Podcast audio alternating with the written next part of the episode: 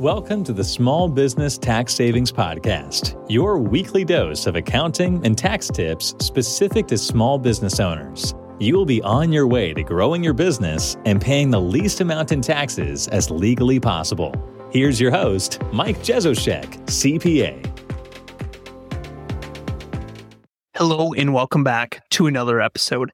Today's topic is how can I maximize deductions in my business? And this today's episode is part of a entire blog and series we did that is part of our ultimate guide to maximizing business deductions. So if you haven't checked that out yet, be sure to do that now. Just go to taxsavingspodcast.com forward slash deductions. Now, last year we kind of deep dove into this idea of how can I maximize deductions and write offs in my business and we talked about this idea of pre-tax dollars versus after tax after tax dollars and you know what you can deduct as a business expense, meaning that's ordinary and necessary. So that's kind of the core concept or core idea when we talk about maximizing deductions. I definitely recommend checking out that episode as well. Again, it was how can I maximize business deductions and write-offs? Because it gives you a very clear overview that when we talk about maximizing deductions, we're not talking about going out and buying things that you don't need. We're talking about looking at spending that you're already doing, moving it from after tax spending into pre tax spending. So that core concept or idea was illustrated or laid out in that initial episode.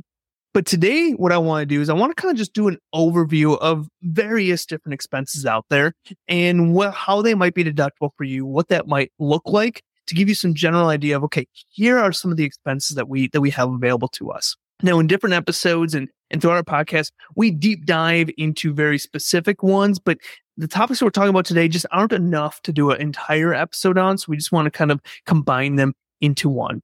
So let's kick it off.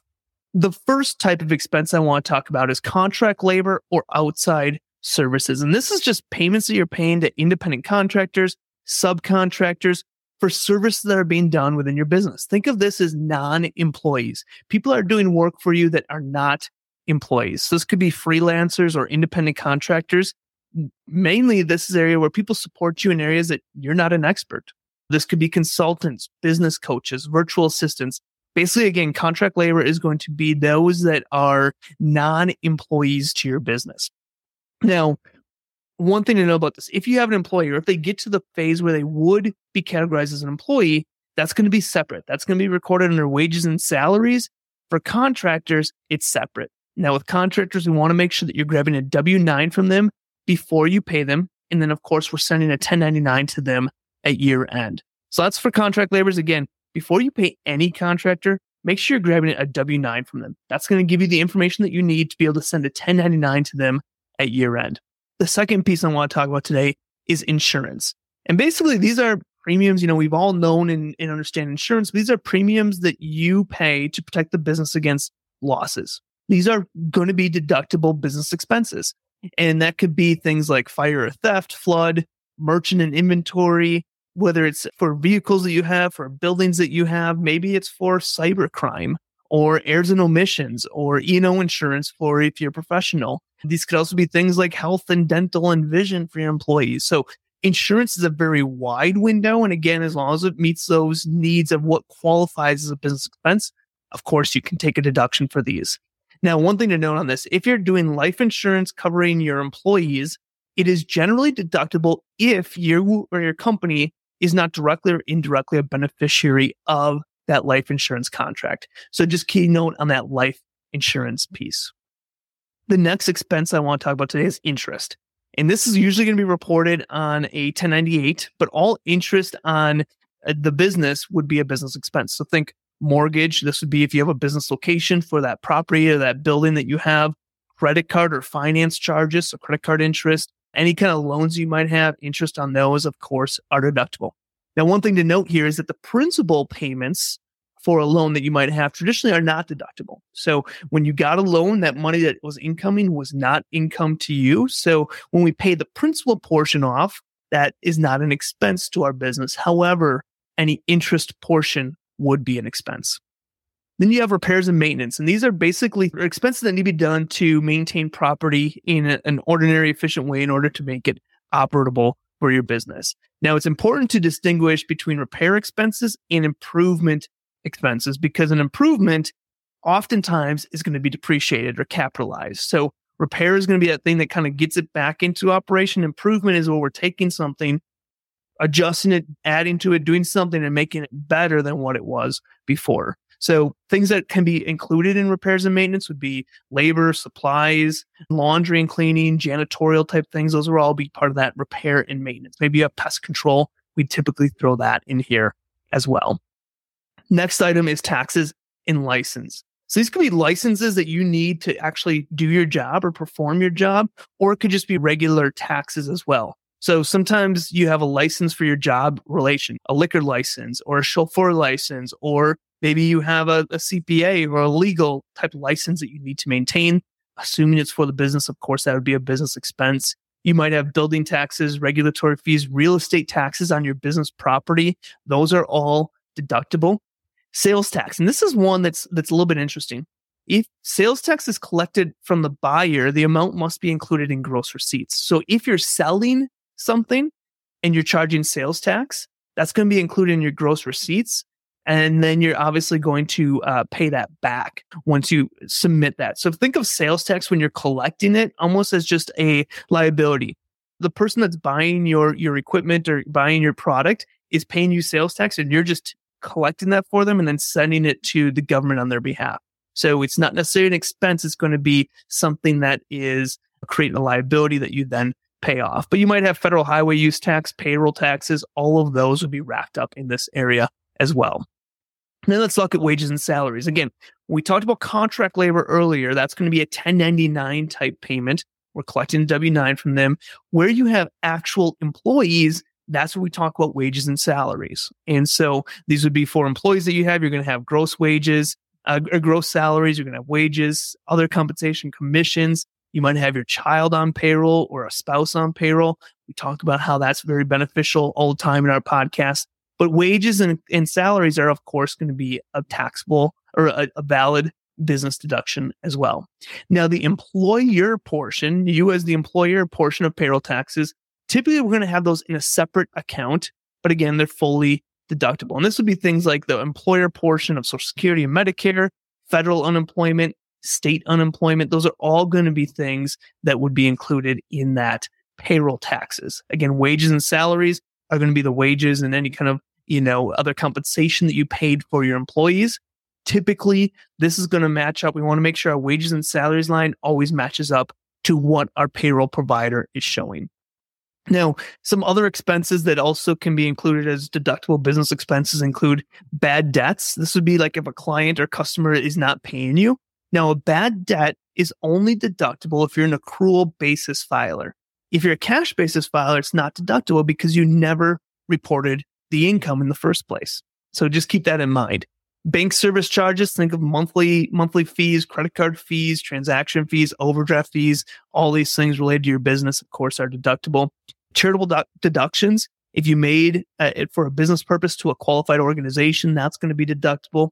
Now we're going to talk next week about some ways that we can make this even better for us. But uh, but yeah, tune into next week for that.